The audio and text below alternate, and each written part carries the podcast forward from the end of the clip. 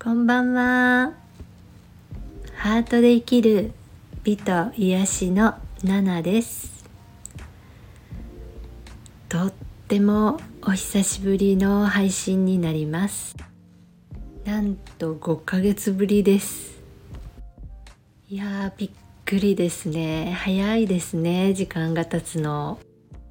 皆さんお元気だったでしょうか、えー、今日はですねえー、自己愛とかセルフラブに関係することなんですけど、えー、自分との関係性について話してみたいと思います。えー、全てエネルギーでできているので自分の内側を整えるっていうことはとっても大切なんですよね。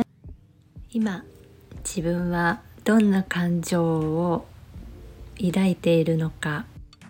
体の状態はどうなのか。一つ一つ見てあげる。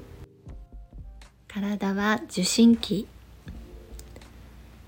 そして体心魂とつながっているのであの内側を整えていくっていうことが大事です。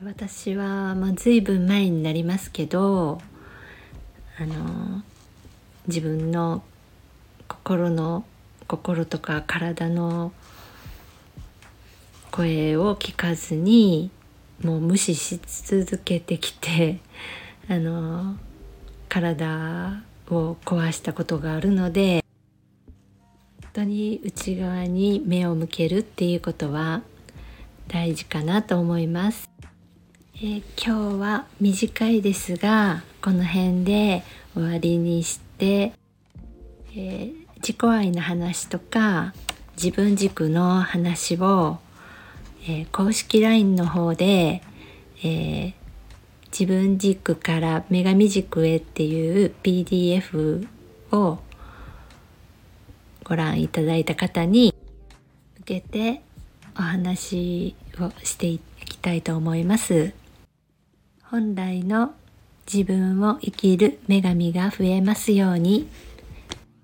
よかったら公式 LINE の方登録お願いします。